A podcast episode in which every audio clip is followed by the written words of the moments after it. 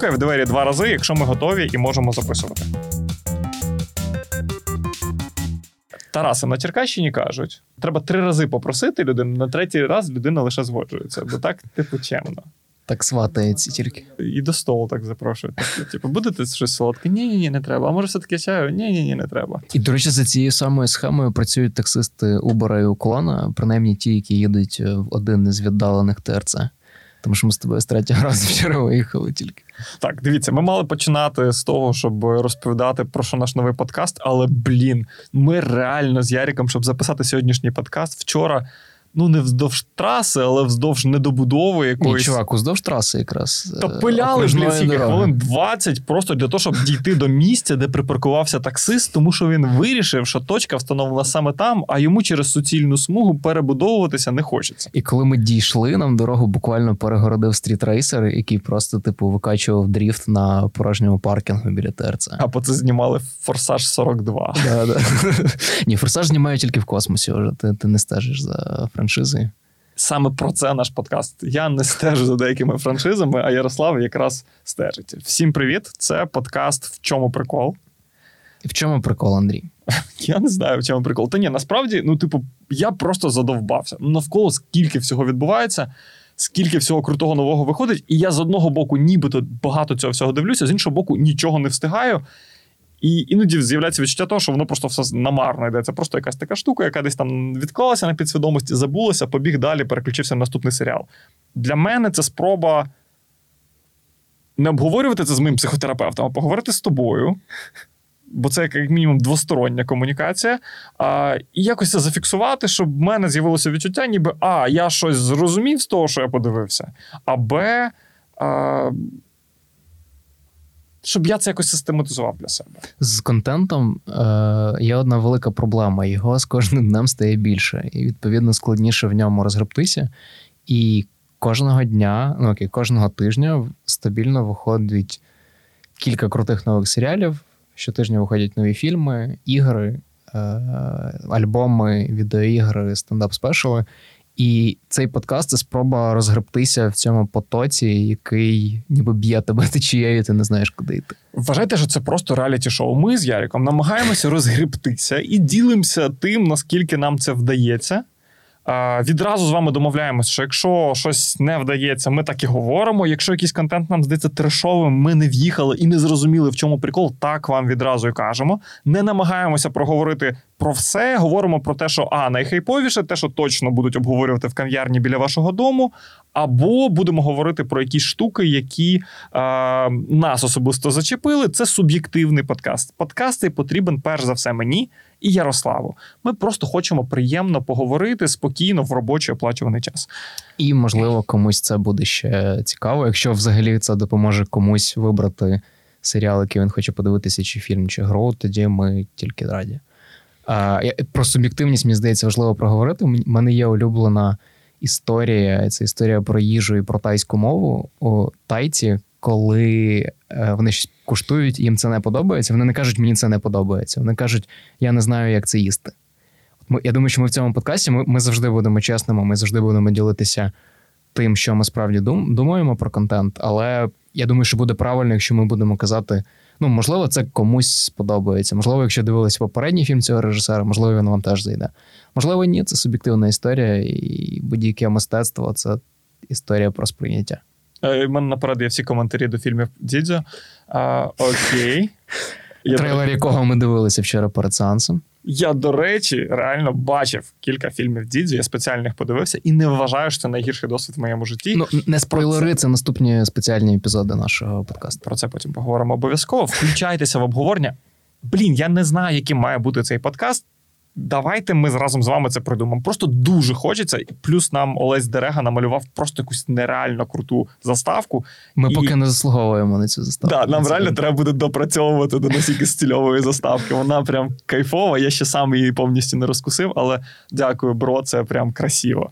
Але ми вели до того, що ми е, тільки за будь-який фідбек, і кожна думка про формат, е, підхід до цього подкасту нам буде дуже цінна. Тому, будь ласка, діліться з нами через всі можливі канали. Дивіться, вапріс, хто ми такі, тому що ви нас зараз не бачите, не чуєте. Навіть якби бачили, не факт, що вам би це допомогло. Е, Я в подкасті буду відповідати за всі е, бидло відсилки. Е, Я просто з, з, з такого типового українського райцентру хлоп. Е, от, і якщо ви десь почуєте в мене цитати з російської попси, то це знаєте, навіть якщо вам здалося, що це голос Ярослава, то сказав я. Мені здається, ми дублюємо все-таки функції одне одного. Я думав, що я за це відповідаю. Так, дивіться. Е, хто такий Ярослав? Ярослав сидить напроти мене. Ярослав, заступник головного редактора The Village Україна, відповідає за все попкультурне і за все, що можна з'їсти на ресурсі. А, Він знає, хто такий Матіас Швайкхофер. Взагалі треба казати Швайкхофер, але але зробимо вигляд, що ми не знаємо цього. Тебе краще німецькою вимова, умляють особливо. Так. Це правда. Ярик уже пройшов Guardians of the Galaxy, які вийшли менше тижня тому станом на момент запису нашого епізоду. Тобто, типа, чувак, шарить. Це означає, що це не дуже довга гра просто. І найгірше Ярик вважає, що Пол Верховен відомий всім режисер. Пем, отаке от представлення якось не дуже динамічно звучало. Е, Андрій Баштовий, головний редактор з Village Україна. Він відповідає, по-перше, за жанр Джало і за. Класичні фільми, які він буде цитувати в кожному епізоді. Е, Андрій, е, ну, типу, для мене Андрій це людина, з якою можна поговорити про все взагалі. Особливо цікаво говорити про поп-культуру. Тому, типу, ми раді, якщо ви до нас приєднаєтеся в цьому потоці. У вас у всіх є такий друг, знаєте, з яким можна поговорити про все, ні про що. За що ще відповідає? Відповідає за те, щоб тримати на руках Фіону. Фіона це французький бульдог, змішаний з чивавою, такий собі собачий коктейльчик. Бухуахуа називається, якщо вам цікаво. Я і зрозумів, від... що між нами буквально чував вас тебе. Так от, і я ще відповідаю за те, щоб представити Тараса. Просто тут за дверима сидить прекрасний юний е, хлопець, якого звуть Тарас, який написав музику до цього всього щастя, яка сподіваюся, зараз ефектно звучить на фоні. Ви точно знаєте Тараса, тому що Тарас це людина, який Сашко Махет каже: Тарасе, вмикай. А, Або ви знаєте його гурт Ой Sound System. Я постійно буду про це згадувати. Пем. Так от, Ярик, скажи, будь ласка, якого вчора об 11 ночі ми з тобою йшли? По окружній вдоль ночних дорог. Біля стритрейсерів. Ми їздили на прес-показ нового фільму Marvel Studios. Він називається Вічні. І, типу, ви точно бачили, я думаю, месники завершення. І якщо ви там бачили, не знаю, останній фільм про Спайдермена, чи Чорну вдову, чи Шанчі. Це все прикольно, звісно, але от якраз з вічних починається такий новий етап у всесвіті Марвел, і виходить так, що вони вкопуються не вперед, а назад. Вони буквально розповідають історію про перших супергероїв, які з'явилися на землі, і як виявляється, ці супергерої це боги е, з іншого всесвіту. Коротше, в чому фішка? Чому ми туди їхали так далеко і так пізно? Ми спеціально, щоб раніше приготувати контент, їздимо на всі ці прес-покази, намагаємося подивитися щось вночі, щось зранку, щось замість роботи, роблячи вигляд, що це дуже важливе робоче завдання. А для того, щоб мати можливість вам це розповісти в момент виходу. Е, чим пораніше. Тобто, наприклад, вчора був прес-показ. Сьогодні ми записуємо подкаст. Реальна прем'єра в Україні буде завтра цього фільму. Тобто, відповідно, його подивиться лише там кілька тисяч людей до моменту, поки ви зможете послухати цей подкаст. Ми його будемо випускати по п'ятницях, намагатимемося робити це максимально стабільненько. Угу.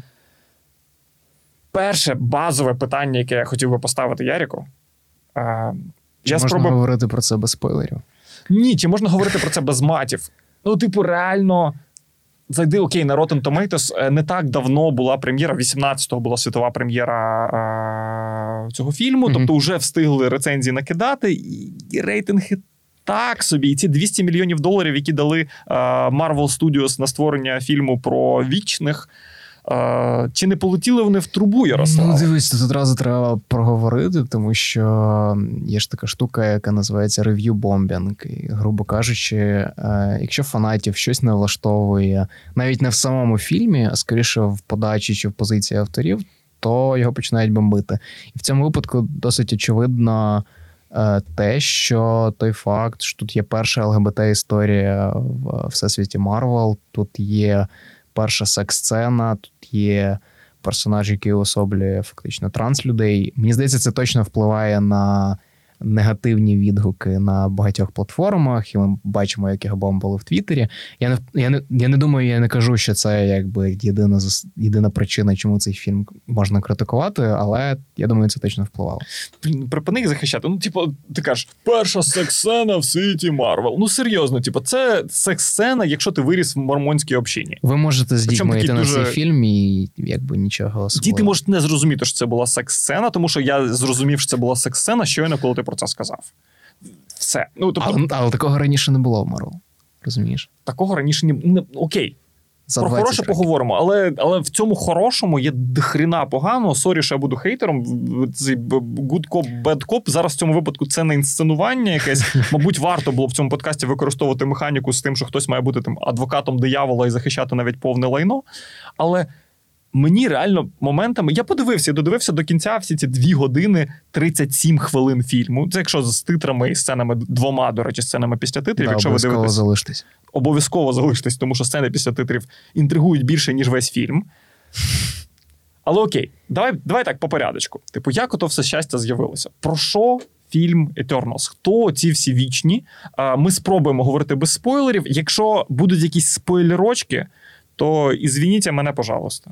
Ну, дивись, тут типу можна говорити про якусь зав'язку сюжету. Я не думаю, що якби люди, які бачили трейлер, їм вони потребують в тому, що ми їм це розповідали. Грубо кажучи, це перша команда супергероїв на землі. Вони живуть тут 7 тисяч років. Е, е, вони вперше не в контексті фільмів Марвел можемо пояснити з точки зору типу історії. Тобто, Ярік вчора вийшов такий каже: ну блін, це як старий заповіт е, зі світу Мені Марвел. дуже сподобалось, як я я це це продумав. В сенсі, що якби от є новий заповіт, де є Тоні Старк, е, який е, жертвує своїм життям за наші гріхи і, і помирає в фіналі. Christ, А це історія про те, що було до цього, які були передумови. Як виявляється, вони, типу, супергерої були на, на землі завжди. А, І проявляється це, типу, насправді дуже просто. Грубо кажучи, там є персонаж.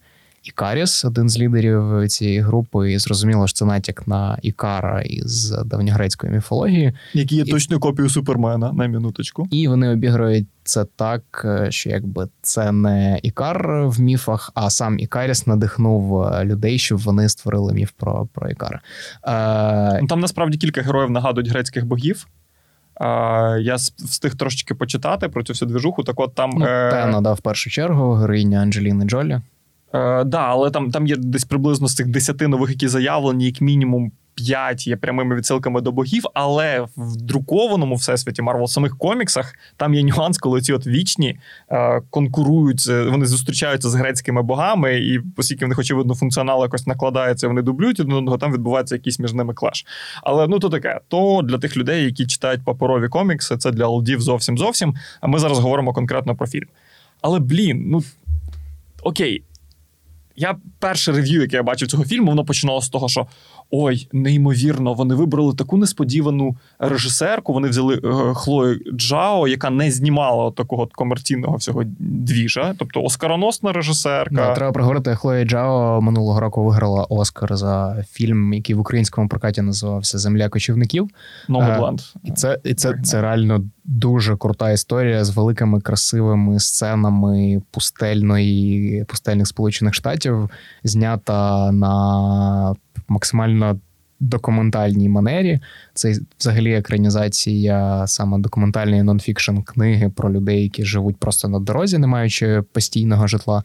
І ну, після цього вона одразу буквально за рік випускає великий 200-мільйонний блокбастер е, на гроші з дозволу Marvel Studios. Мені здається, що на цьому рівні це дуже крута історія. Це сміливе рішення, як мінімум. Е, по Nomadland так, так само, якщо ви хочете подивитися, до речі, варто подивитися. Це знаєте, такий в естетиці вестерну знята документалка, яка виявляється ігровим фільмом. Як мінімум три Оскари. Дуже непоганий аргумент І подивитися. Дуже Френсіс Макдорманд. І сама Хлой Джао із цих трьох Оскарів отримала два. По-перше, за кращий фільм 2021 року уже серйозно. По-друге, вона отримала найкращу най, найкращу режисерку цього Оскару. То виходить, це перша азійська жінка, яка взагалі отримала премію а, на кращу режисерку, навіть номінувалася на премію Краща режисерка. Як на мене, аргумент. Ну в цьому випадку, як мінімум, варто уваги точно. Друга після Кетрін Бігелоу, яка виграла за повелителя буря. Е, І це дуже крута історія. Тобто, е, грубо кажучи, є два погляди на на цю тему. Перший це, типу, Марвел супер сміливі, тому що вони дають 200 мільйонів інді режисерці на фільм, який вона реально хотіла зробити. Інший погляд на це питання це якби Марвел закінчили одну з фаз в їхній історії. Їм треба було придумати щось зовсім нове. І для цього вони залучили режисерку, яка точно зробила б фільм, який не схожий на жоден інший фільм Марвел. Типа Марвел по-новому, але блін, ну я я окей, читаю а, рецензію, де написано: от нарешті, типу, ледь не інді режисерка зняла Марвел і показала, що це типу, зовсім інакше кіно, що це найбільш не Марвелівський фільм із всіх Марвелів. Сюжет. Стандартна послідовність усіх Марвелів. Заявили героїв, показали їх в побутових ситуаціях, заявили негативного чувака, конфлікт з чуваком, конфлікт між собою. Ну, типу, стандартні всі фільми Марвел, вони приблизно однакові. А, І що там ще традиційно? В кінці фільму Марвел має хтось померти, але насправді не померти. Всі фільми Марвел це не спойлер. Вони всі абсолютно однаковісінькі, всі працюють за цією схемою. Хлоя Джао знімає точно такий самий фільм. Ну, а... При цьому треба проговорити. Я реально як адвокат диявола зараз, але ну, коли ми кажемо, що він не схожий на жоден інший фільм Марвел, я маю на увазі суто візуально. Тут мінімальна кількість, ну крім третього акту, е, сцен, які знімали на зеленому екрані. Тобто більшість там краєвидів, які ми бачимо в фільмі, від Канарських островів до Амазонії, це все знімали на локації. І виглядає так, що вони реально знімали це на природі. Це круто. Такого раніше Марвел не було, воно відчувається інакше. У Марвел вистачило грошей. До речі, чуваки з каста теж е, постійно апелювали до того, що режисерка мало використовує зеленого фону, багато використовує реальних ефектів, створених на знімальному майданчику. Але ж окей, всі люблять ефекти, там є кілька класних батальних сцен, які точно варто піти подивитися. Але читати це все щастя, типу: О Боже, інді-режисерка так розкриває персонажів, як Марвел ще ніколи не розкривали персонажів. Та ну неправда. Ну ну, ну правда, ну не не може такого бути. Є, В неї є 2 години 40 2 е, години 40 хвилин майже фільму, в які вона намагається впхати 7 тисяч років історії Всесвіту і заявити 10 героїв. Не розкрити ніфіга, вона ледь встигає їх заявити. Я я все-таки на боці Клої Джао, тому що, скоріш за все, це це не її ідея, а те, що їй довели, з чим їй довелося працювати. Тобто, грубо кажучи, у Марвел було завдання. От ми не знаємо, що робити далі. Е, Окей, давайте введемо цю групу персонажів і пов'яжемо те, що відбувалося там у нашому всесвіті до пожертвування собою Тоні Старком. Як це зв'язати загалом, типу, з передньою історією людства? І в одному фільмі ну реально дуже складно помістити всі 7 тисяч років історії. Тут є Вавилон, тут є завоювання Америки, тут є абсолютно різні частини світу, різні історичні епохи. Е, І мені здається. Що це реально занадто складне завдання для того, щоб це помістити в одному фільмі. От ми, ми з тобою після сеансу говорили про те, що можливо в форматі серіалу на кілька сезонів ці історії було б розповісти простіше. Або, можливо, в форматі кількох приквелів, наприклад, про якісь групи. Ну тому що реально навіть запам'ятати, я от зранку намагався перерахувати в голові. Я вчора тільки бачив фільм Свіжак. Перерахувати всіх супергероїв, які були в фільмі, десятьох супергероїв. Тобто я ледь зміг, і то я не був певний, що я нікого не забув. Це дивно, складно, і знову ж таки, ну не може жоден режисер за такий короткий період кожного з цих героїв, які насправді є майже рівнозначно важливими. Е, якимось чином розкрити, пояснити їхні мотиви. І тут хтось когось зненацька любить, хтось когось зненацька ненавидить, хтось зненацька передумав і засумнівався в тому, чи правильно він робить. Це ніфіга не спойлери, але ти не розумієш, звідки в нього це все з'явилося. Окей, в нього є 7 тисяч е, років на подумати. У нас є всього 2,5 години фільму, і ти просто не в'їжджаєш, чому вони так себе поводять. Це дуже ну, дивно. Найбільша найбільш образлива претензія для фанатів Марвел до цього фільму це те, що цей фільм більше схожий на фільм DC, ніж на фільм Марвел. А, В першу чергу, через те, що Я це почув комплімент. є ця прив'язка до міфології, яка дуже очевидна там в останніх екранізаціях коміксів DC. І, е, ну, грубо кажучи, тут в цьому фільмі Супермена згадують частіше, ніж не знаю, месників. Е, і ну, якби ти повертаєшся до, до думки про те, що головною перевагою Марвел в попередніх циклах було те, що вони робили окремі фільми про окремих персонажів, і тоді збирали їх в команду. І там феномен месників, як фільмів, він якраз пов'язаний на тому, що ти бачиш героїв, які вже сформовані, які вже пройшли якийсь шлях. А в цих командних фільмах вони об'єднуються і б'ють якогось великого ворога там аж до Таноса. А в Justice League, е, в Лігі справедливості, вони пішли інакше. Вони одразу заявили повністю команду. І виходить, що ми не знаємо, хто цей новий Бетмен, е, хто не знаю, диво жінка, можливо, меншою мірою, тому що про неї був непоганий фільм. Але через це реально сприймається як фільм DC, а не фільм Marvel. І, ну, типу. Мені здається, що було б складно все-таки це перебудовувати в якийсь інший формат, е, в серіал чи в ще щось. Я, в принципі, розумію їхню мотивацію, чому вони зробили так. Просто будьте готові до того, що в цьому фільмі буде дуже багато експозиції, дуже багато інформації про цей світ. Вам просто будуть озвучувати в довгих сценах, і вам треба буде сидіти і сприймати: о, типу, виявляється, цей світ у них працює так. Це називається експозиція. Я я, я, я так і знав. Я не хотів використовувати заумне слово експозиція, але окей. Е, мені сподобалось дуже. Знаєш, тут якраз в цей момент люди, які слухають подкаст, такі для когось, типу, та що за умного в слові експозиція? Всі, хто знає слово експозиція, такі, типу, нормальне слово, я мамі так постійно Ні, кажу. Давай, давай чесно будемо говорити. Я використав слово експозиція, ти з мене посміявся, і тому тепер я вже простудився, я його не використовував. Я, Але я, я радий, що ти повернув його в наш дискурс. Слово дискурс. Окей. Мені дуже сподобався, знаєш, е, якраз в контексті цього DC -шності фільму. Сподобався дуже заголовок, що це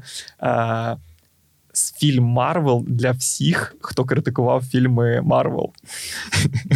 Ну, Для фанатів DC, по факту. А, От е, насправді ну, ця спрощеність мене обурила і образила як глядача цього фільму. Ти назвав його новим заповітом. Я такий, ага, новий заповіт, я згоден, але старий типа прошу вибачте, старий заповіт, але старий заповіт для дітей. Ну тому що, типу, супер примітивізована версія, така узагальнена. От хороший, цей поганий. А тут от подивіться, цей літає, а цей ще літати не може. Але знаєш про що я ще думав? Типу, це дивно звинувачувати цей фільм в наївності такій, тому що персонажі, з якими вони граються, це наївні персонажі з міфології. Ну тобто, дивно сміятися з Ікара, тому що всі знають історію про про Ікара, чи там не знаю, загальний міф про Прометея.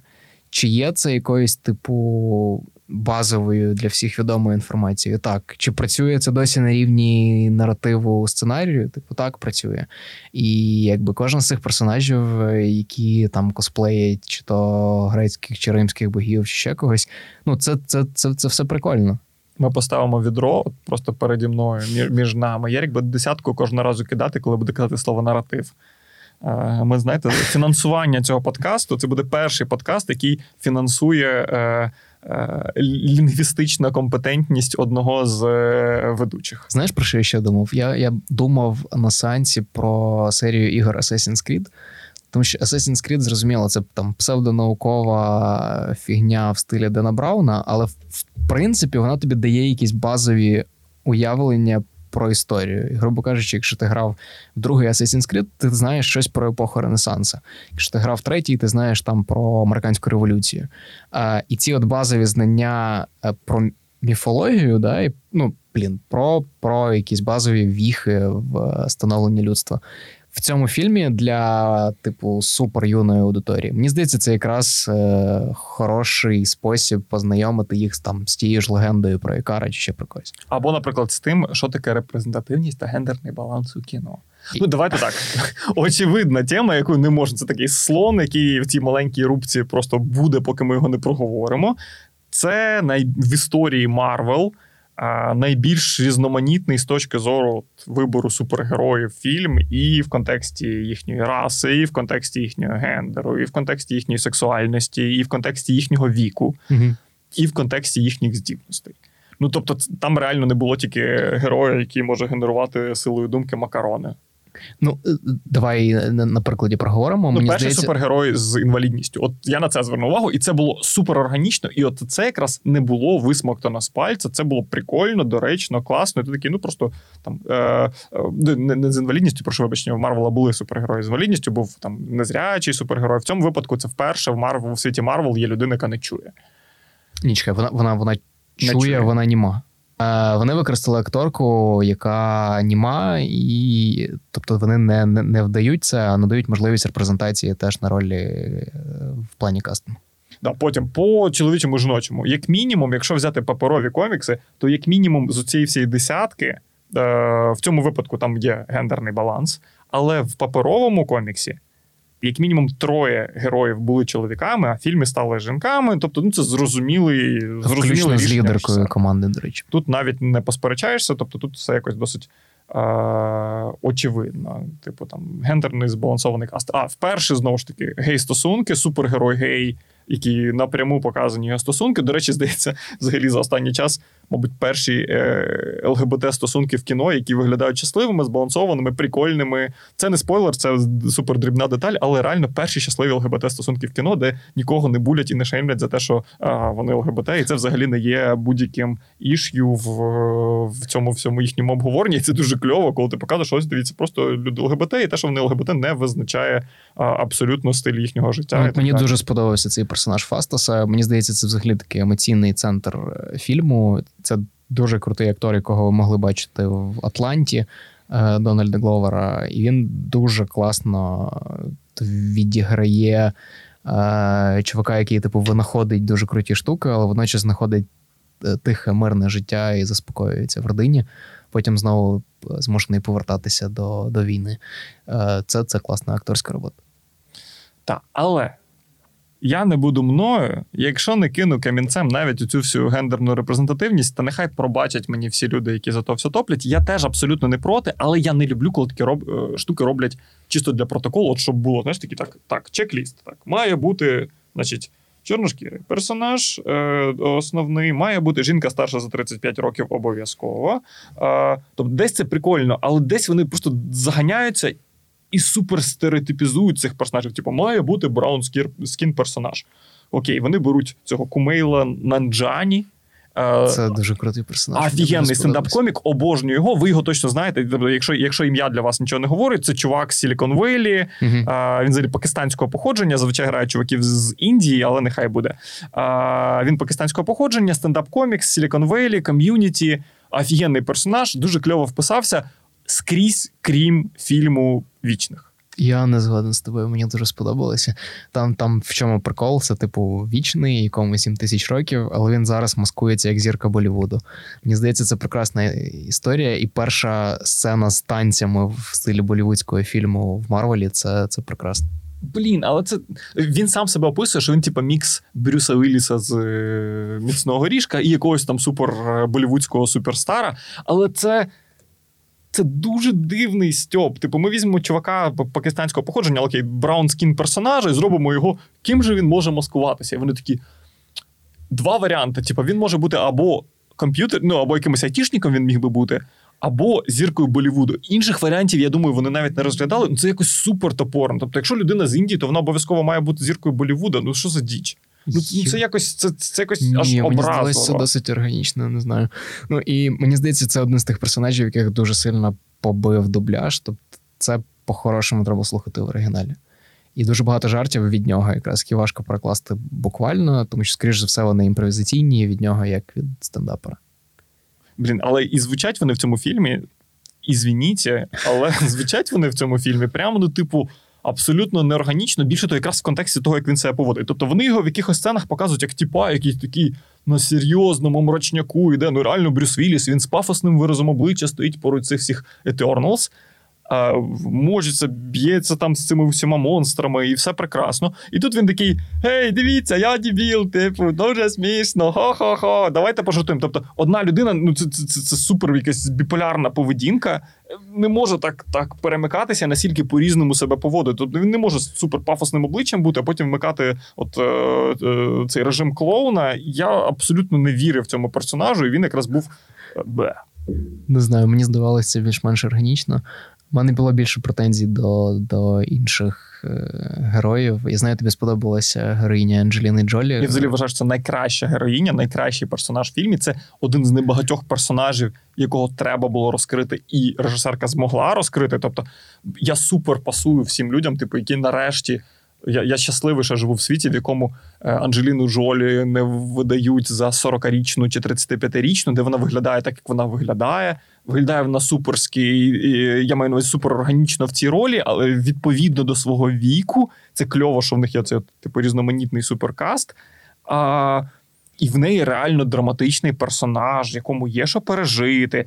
З часом ти почнеш розуміти, чому вона в тому стані, в якому вона є. Протягом всього фільму якось вони так рівномірно її розкривають, і вона там завжди є. Вона не тягне на себе ковдру, як Анджеліна Джолі у більшості своїх фільмів. Тобто вона один з персонажів важливих. І це дуже кльово. Мені мені дико сподобалось. Це реально найкращий е, загалом варіант. Я знаю, що вона приєдналась до цього касту якраз в контексті того, щоб це це був типу акт підтримки режисерки. Е, після того як вона е, закомітилась публічно, що вона хоче зробити нових е, супергероїв, інакших, різноманітніших, е, таких як має ну, бути. По Джолі, е, мені здається, це дуже крутий каст. Тому що ти якраз дивишся на Джолі, і ти віриш, ну, типу, вона реально могла жити 7 тисяч років. Тобто в ній є щось типу, взагалі неземне. Типу, і і якщо повертатись до Ненджані, я йому теж вірю. Він же супер підкачався до цієї ролі. Він повністю змінив свій тип тіла. Він Я сподівався, що ми не будемо говорити про ці Якщо ви дивилися його в Силіконовій долині, Кремнієвій долині, то типу, ви пам'ятаєте, яким він там був, і саме для цієї ролі, щоб. Показати якраз цього персонажа, він дуже сильно підкачався, і ти реально йому віриш. Так, це, типу, е- чувак, який жив 7 тисяч років. Так, подкаст не гумовий. Всі може, люди вже доїжджають до роботи, якщо слухають його по дорозі. А, Фіксуємо. Значить, дивіться, якщо ви звикли, що фільм Марвел це фільми про білих чоловіків у трико, то в цьому випадку це фільм про різних чоловіків та жінок у трико. От Тому, власне, і довелося нашому стендап-коміку, любому пакистанського походження, трошки е, припідкачатися. Але, до речі, це теж прикольно в контексті от е, форм тіла. Там не парились, там не всі фіт, там є плюс-сайз актори, е, мінімально сайз актори і так далі. Це кльово. І Це мені супер сподобалось. Що... Сцени після титрів. Обов'язково треба залишитись. Давай Обов'язково їх треба дивитися. Е, ми можемо говорити про Кіта Харрінгтона, Джона Сноу. Е, нашого серденька е, чи не треба в кожному інтерв'ю просто його запитують, як тобі повертатися і знову грати з братом. Тому що Річард Меден грав його брата фактично в Грі престолів. Ну тут, типу, це цікаво сприймається, бо вони вводять обох персонажів. і Ти такий, о, так, вони обоє з гри престолів. Да, До речі, я не відразу Медена впізнав. Тобто я такий, блін, звідки я знаю цього чувака, звідки я знаю цього чувака, потім тільки в'їхав. А, Коротше, я можу сказати, що Карінгтон весь фільм хоче стати жирафом. Це це те, що мені найбільше в цьому фільмі сподобалось. Це найкраща деталь взагалі вічних. Це те, що я запам'ятаю і заберу з собою в могилу. А, Спойлити те, що заспойлили всі медіа в заголовках, ми будемо чи ні? Е, Ні, давай не будемо спойлерити, але в першій сцені після титрів з'являється новий крутий персонаж, якого грає новий крутий актор. І моя улюблена, я я просто фанат музики в кіно.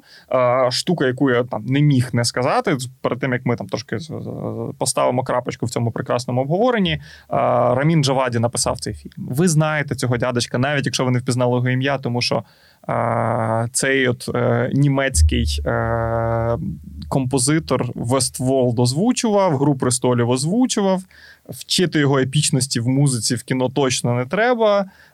Його Варкрафт, якщо бачили, Тихоокеанський рубіж, ну і залізного чоловіка він теж озвучив. Тобто, це такий чувак, який знає, як зробити класний епічний звук. І я йому супер вдячний за класний трюк. Він не є унікальним в кіно, але.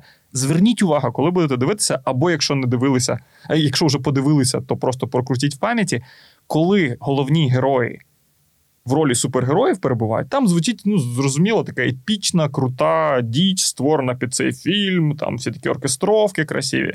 Все, що має бути. Але коли вони перебувають в ролі звичайних людей, коли вони просто насолоджуються звичайними людськими радощами, перебувають в звичайних побутових ситуаціях і не є, не, не функціонують як супергерої, там звучить музичка, яку ми знаємо. Людська, нормальна, наша музика з треками по 2,5 хвилини, і все, що все, що ну, ми любимо. і треба проговорити. Все-таки це перший фільм Марвел, в титрах якого вказана Лізо. Ми чуємо тут прекрасний так. Ці виконавиці це одна з головних переваг цього фільму, мені здається. Окей.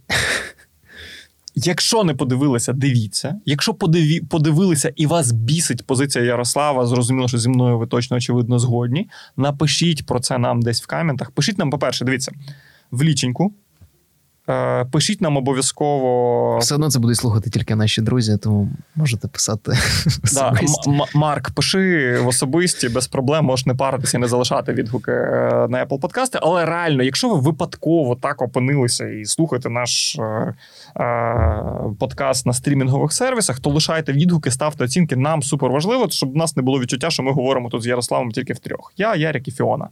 Так от, фільм про те, що гетеросексуальні білі чоловіки не завжди головні. Це він. Супер. Фільм про те, що підлітків нарешті треба сприймати всерйоз. Це теж він. Е, Фільм про те, що можна змінюватись будь-кому і будь-коли. Це теж він. Тобто, реально, е, я, я підрізав е, фразу, яку Марк колись у когось теж підрізав. Це фраза, яка звучить так: розумна дитина навчиться всюди. От в цьому фільмі є чому повчитися. З дітьми можна дивитися класно. Дві з половиною години ви витратите, а потім ще будете насолоджуватись трьома годинами, коли у вас буде пригорати, бомбити, і ви будете в такому стані, як оце я зараз психувати. Ну просто треба бути готовими до того, що в цьому цьому фільму треба розповідати дуже багато нової інформації для цього всесвіту, і інколи це виглядає типу затягнуто чи там збиває тем фільму, але в ньому є багато крутих моментів. В ньому є крутий третій акт з вулканом. Його на канал. Е, да. Знаєте, коли ми виділяємо в фільмі третій акт з вулканом, то це означає, що в фільмі трошки чогось, мабуть, не вистачає. Я А- не згоден, мені сподобався вулкан. Вулкан прекрасний. От він зіграв ідеально, і цього персонажа якраз розкрили чудово. А, Тарасе, ось тут вмикай тривожну музику. У нас наступний блок важливий. Ми з Ярославом от тепер будемо сваритися. Е, насправді, в мене немає відповіді на питання, яке зараз нам поставлю, але нам треба її знайти, ймовірно, з допомогою наших слухачів. У нас така штука: ми хочемо випускати цей подкаст кожного тижня. Бажано. Бажано кожного тижня. Коли вдаватиметься, він буде виходити кожного тижня, десь пролітатиме. Будемо міняти співведучих мене. Е, на, на когось, хто щось цікаве може розповісти, наприклад, на когось, хто шарить в темі. Ну, тобто буде багато всяких там відходів від формату, але є така фішка. Ми виходимо в п'ятницю, записуємо максимально близько до п'ятниці. Зазвичай ми будемо валити його десь в четвер, щоб по свіжачку все обговорити, можливо, іноді в середу. Більшість контенту, про який ми тіпа мали би говорити, якщо говорити про те, що виходить цей тиждень, якраз в п'ятницю і виходитиме. І ми можемо хіба заявити його або сказати: от дивіться, тут ми очікуємо того, очікуємо, очікуємо того. Моя пропозиція така: давайте брати в цей подкаст щось, що виходило минулого тижня теж, і розвалювати його акуратно в кінці, оглядово також. Тобто, те- що ми вже за тиждень змогли осмислити і переосмислити, і нам просто типу є більше що про це сказати. Ти що думаєш? Я думаю, що ми почуємо фідбек від наших читачів. Я просто схиляюся до того, що ми все одно маємо е, фіксувати якісь речі, які виходять в цю п'ятницю, коли виходить цей же подкаст. Але ми можемо, наприклад, більше уваги, як ми зараз приділили вічним, приділяти якраз історіям, які ми за тиждень вже обробили. Прохання до вас: дослухайте закінчення. От такий формат приблизно закінчення буде в кожному випуску. Тобто ми розбираємо якусь основну тему і потім оглядово пробігаємося по решті контентику, який вас точно може зацікавити. Абсолютно різного контентом ми називаємо в цьому подкасті усьо. Абсолютно. Е, Є такий е, бенд, можливо, кимось забутий. Називається він Абба. І ці прекрасні люди в момент, коли ми випускаємо подкасти, випускають свій альбом після десятиліть мовчання. Після десятиліть мовчання вони випускають якраз в день, коли в нас має вийти перший епізод. Я бачу в цьому символічність. Я вважаю нечесним зараз обговорювати подкаст в подкасті нашому новий альбом, перший за 40 років альбом Абби, і прощальний фінальний їхній альбом. Тому що я слухав тільки сингл жахливий. Дуже не спод... Це прям те, що я не можу слухати. Але це Абба-Абба. Розумієш? А що, окей, давай, давай так з іншого боку зайдемо. Що для тебе Абба взагалі? Для мене Абба це музика з минулого. Це супер офігенно круто побудований комерційний музичний конвейер, який в свій час просто розвалив весь світ і показав, як треба. Це просто Кока-Кола зі світу музики. То от це просто офігенний масовий продукт, який заходить всім. І якщо комусь не заходить, значить у нього не було дитинства. І при цьому дуже багато побудовано суто на відчутті ностальгії. Тобто, ну я не знаю, типу, був там жодну якусь караоке сесію, не те, щоб я ходив в караоке, але типу, мені здається, що Абу якраз всі можливі покоління. Там від е, до, до зумерів, аж типу її співають. О, давайте зізнайтеся десь там в каментах. От от зізнайтеся, хто з вас ходив в караоке і співав там Абу. Просто зараз двоє людей, які ніколи в житті не були в караоке, ніколи в житті не співали Абу в караоке, зараз намагаються вгадати. Маєш що додати? То давай до серіалів переходити. Давай до серіалів. Окей, що вийшло? Е, Є є Базікало, Big Mouth. Я не дивився Big Mouth. Вийшов не новий дивився взагалі. Взагалі не я, дивився. Я я, думаю, що тобі треба подивитися. Е, В тебе були підліткові комплекси? У мене є підліткові комплекси, бро. Це, Хочеш про це поговорити? Це серіал У нас для нас тобою, розумієш? Це це, дуже це дуже крутий підхід до теми підлітків, тому що його роблять його роблять е, люди, які це все переживали, і які зараз досі намагаються осмислити травми, які вони отримали в дитинстві, в підлітковому віці. І вони, е, якщо говорять про ці травми, вони типу персоналізують їх в персонажах. Персоналізують в персонажах. Е, це було круто, бро. Грубо кажучи, якщо е, на тебе накидаються гормони, і ти не можеш себе контролювати, то вони це уособлюють в персонажі гормонного монстра, який типу погано впливає на на чувака. І виглядає це дуже круто. Е- і всі коміки, яких ви могли бачити, чи стендапи, чи в якихось ситкомах, вони озвучують цих крутих персонажів. А за чотири сезони вони пройшли, мені здається, більшість уже підліткових якихось травм. Там в останньому сезоні у них е, був, наприклад, дитячий табір літній, і вони пропрацьовували всі ці історії з табора, там не знаю, з першим коханням, е, з тим, що тобі треба ходити в туалет в лісі, типу якісь такі історії. І це зроблено, знаєш, не з позиції. Давайте посміємося з дітей. Це зроблено, типу, блін, ми всі там були, ми всі це розуміємо. Типу, давайте, типу, можливо, наступному поколінню, якщо ми проговоримо, їм буде простіше сприймати ці історії. Я не думаю, що хтось дослухав до цього моменту в нашому подкасті, тому що він настільки нединамічний зараз був, що собака заснула так глибоко, що їй сниться, ніби вона кудись біжить, і вона зараз смикає ногами. І якщо ви не знаєте, про яку собаку я говорю, нагадаю, у мене на колінах лежить булхуахуа, французький бульдог, змішаний з чивавою, звуть Фіона. Тому давай давай закруглятися в цьому випуску. Е, Окей, е, що ще по серіальчиках, що можна зараз глянути, і потім обговорити. До речі, якийсь найкрутіший контент, який ми про який ми в кінці згадуємо, а він виявляється набагато крутішим, ніж ми думали. Ми потім будемо розбирати в повних випусках. Сто відсотків. І в цю ж п'ятницю на тому ж Netflix е, виходить третій сезон Narcos. Ти Narcos дивився взагалі? Так, да, я Narcos дивився, але. Зараз виходить спін-офф, який присвячений, типу, уже не Колумбії Ескобару, а Мексиці. І з кожним сезоном вони якби просуваються по історичних етапах розвитку наркокартелів, і в цьому сезоні вони дійшли вже до Ель Чапо. Ель Чапо це найкрутіший сучасний мексиканський наркобарон. Просто пораджу є просто прекрасна історія про те, як актор е, Шон Пен е, написав для Rolling Stone величезний матеріал про те, як він їздив до Ель Чапо в гості пив з ним е, мескаль, здається, і виписував якби всі враження від того, хто такий Ель Чапо, як він керує вашому здоров'ю, як він керує фактично частиною Мексики на ці гроші. От вони якраз е, дійшли до цього персонажа, якого нарешті недавно пов'язали е, американські правоохоронці. І мені цікаво, просто як, як вони будуть закінчувати цю історію. Ще одна безсонна ніч. Дякую тобі, Ярославе. Доведеться подивитися. Е, Я, до речі, от, е, подивився минулого тижня в пілотному випуску, який не вийде, ви ніколи його не почуєте, на щастя. А, ми, Я подивився якраз від тої самої студії, яка робила Big Mouth, Я подивився Inside Job про те, як виглядає світ, в якому всі теорії змови. А ми знаємо, що воно так і є, і та земля тобто насправді пласка. Це реальність в тому фільмі, і вони якраз нормально. Е, нормально розвалюють. Я подивився всі випуски, дуже раджу подивитися. От прям загоністо про сучасний світ. Трошки занадто хайпово, трошки занадто видно, що вони намагалися відреагувати на все, все, все, все, все, про що пишуть люди на Reddit, і в Твіттері, і в Фейсбуках, і е, в що вірять антивакцинатори. Кіоном. Е, да, От там все це є. Подивіться, Марк Цукерберг рептилоїд, спойлер, але ви і так знали. А я я ще не знав, виявляється, там головного фактично персонажа батько, його озвучує Крістіан Слейтер, якого ну, з останнього ви бачили, мабуть, в містер Робот. Ну, це просто, типу, прикольний факт.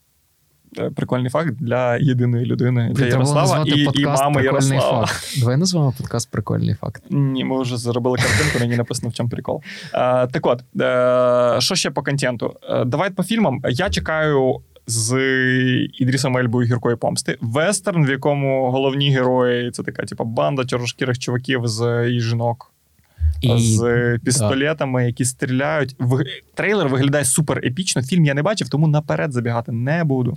Е, Ну, типу, треба сказати, що два фільми, які виходять е, на доступних в Україні стрімінгах е, цього тижня, це ті фільми, які, типу, не знаю, 3-5 років тому вони точно виходили в кінотеатрах і, типу, збирали б свої десятки чи сотні мільйонів. Тепер ми живемо у світі, де блокбастер з Томом Хенксом можна подивитися, якщо в тебе є просто підписка на Apple TV+. Е, блокбастер називається Фінч. Е, ми намагатимемося акцентувати увагу на тому, що можна подивитися в Україні легально. Ми розуміємо, що не всі так роблять, будемо чесні з собою. Але Але ми намагаємось так робити. Тож так, е, добре. Ми хочемо відчувати себе котиками, коли записуємо цей е, подкаст. І фінальне, ми мали би з вами попрощатися, сказати, лишайте камінти, але ні. Є ще один важливий блок: геймінг. Причина, чому Чому я так мало працюю? Тому що я дивлюся всі геймплеї в світі. Я не знаю, як я це встигаю, е, але колись мені це вилізе боком, я думаю. Розкажи, що ти надивився, розкажи про Age of Empires 4. Окей, з того, що я прям подивився, подивився, Age of Empires 4 подивився всі геймплеї, які просто публікуються. Це офігенна в реальному часі, е, воєнно-економічна стратегія, суперкльова, суперконтроль.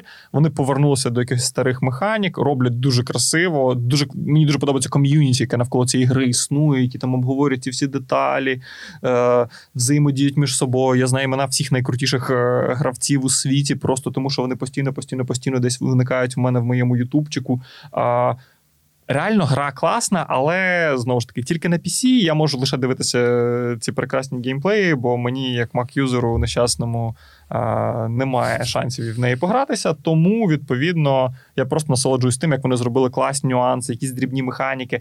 Якщо вам дуже сильно пригорає від того, як спотворюють історію в таких іграх, то ні в якому разі не дивіться не дивіться кампанію за Московію. Це жахливо. Блін, чесно, це вже супер задротство, Я не буду йти в такі деталі. Але блін, кльова гра. Якщо у вас нема, і ви любите стратегії, особливо якщо ви якийсь прям old-old, прям варто. Вона вона кайфова. А а я минулий тиждень грав в нову гру Guardians of the Galaxy. Якщо зовсім коротко, типу, це це зовсім не те, чим здається на перший погляд. Тобі здається, що це просто знаєш чергова спроба витягнути е, гроші з популярного франчайзу. Тут... І спроба спрацювала, до речі, в випадку з Яріком. Ну, воно, звичайно, так і є, але крім цього, тут треба розуміти, що це гра, яку робили е, розробники Deus Ex, тобто там є продуманий ігровий процес, і тобі для того, щоб е, там перемагати, проходити далі по сюжету, треба реально докладати якихось зусиль. Ну, як в Deus Ex, це була поєднання механіки стелсу і акшену. Е, тут е, все побудовано на тому, що ти граєш за команду, тобто ти керуєш тільки головним героєм Старлордом, але ти при цьому типу залучаєш чотирьох інших вартових галактики, і це дуже класно реалізовано просто на рівні механік. Друзі, там є єнот. Там просто є єнот. Там є єнот, єнот, як, як завжди, прекрасний. Це мій улюблений персонаж, і в нього дуже крута арка, як і в кожного з персонажів. Тобто вони навіть не просто там, типу, ти бігаєш і стріляєш бластерами, ти проходиш з кожним персонажем якусь круту історію. і Він в процесі розкриває тобі, чому він настільки зіпсований, е, як він є. І фінальний гвіздок грав, яку я ще не грав, але обов'язково спробую Call of Duty Wanna Guard. Це якраз історія про те, що Call of Duty повертається в часи Другої світової війни. Я обожнюю шутери про Другу світову війну і Першу світову війну. Чим старіше, тим прикольніше. І я якраз тих людей, які грають і в Call of Duty, і в Battlefield, і люблю і те, і те, і прям супер кайфую, і проходжу кампанії, і не люблю. Не люблю онлайн-ігри, тому вони існують в моєму світі всього по тижню. Рівно стільки, скільки я проходжу кампанії. Е, Офігенний шутер з суперкласною фізикою. Це мої очікування. Але ну, яким він буде, поговоримо пізніше. Да, поговоримо пізніше. Я просто радий, що вони повернулися в Другу світову, тому що те, що вони робили з е, сучасними бластерами і космосом, це було типу занадто. Побратими і посестри, проханячко до вас, будь ласка, підписуйтесь на нас на всіх прекрасних платформах, на яких можна послухати: на SoundCloud, на Google подкастах, на В першу чергу на Apple Podcasts. Да, але наймовірніше люди, які будуть слухати цей випуск на Apple подкастах, слухатимуть його трошки пізніше за інших, тому що там він з'явиться пізніше, бо Apple подкасти довго верифікують е, нові подкасти. А оскільки цей ми створили супер спонтанно, просто як спробу нам з Яриком загнатися, поговорити, оце посидіти спокійнесенько посеред дня, попити кави, посміятися, пофиркати в мікрофони і токсично знецінити роботу, в моєму випадку, е, прекрасних талановитих інді-режисерів, яким Марвел довірив 200 мільйонів доларів. Ми робимо цей подкаст на колінці, буквально на колінці Тараса, тому не звертайте увагу, не знаю, на якість запису. Я сподіваюся, що це, типу, передається на якомусь е, нормальному для сприйняття рівні. Ми просто хочемо, щоб це було максимально вільно і без е, зайвих якихось. І ті речі, які не є суперсуб'єктивною діччю з нашого боку, потім будуть виходити у форматі оглядових текстів на сайті The Village Україна. Е, Не соромтеся, читайте їх також. Якщо не хочете витрачати ці свої 25-30 хвилин, я думаю, перший раз ми трошки перетягнули з таймінгом на слухання подкасту. Але слухайте нас, блін. Дуже буду вдячний вам за будь-які шери, лайки, перекидання друзям. І навіть в контексті, типу, «Гей, подиви, що вони там навалюють. Типу, буду супер вдячний. Просто тому, що у нас буде прикольний кавер, і ви можете кинути друзям, які теж з нього посміються. Це буде класно. Е, обіймаємо вас, почуємося наступної п'ятниці, тому що, тому що ми того варті. До п'ятниці.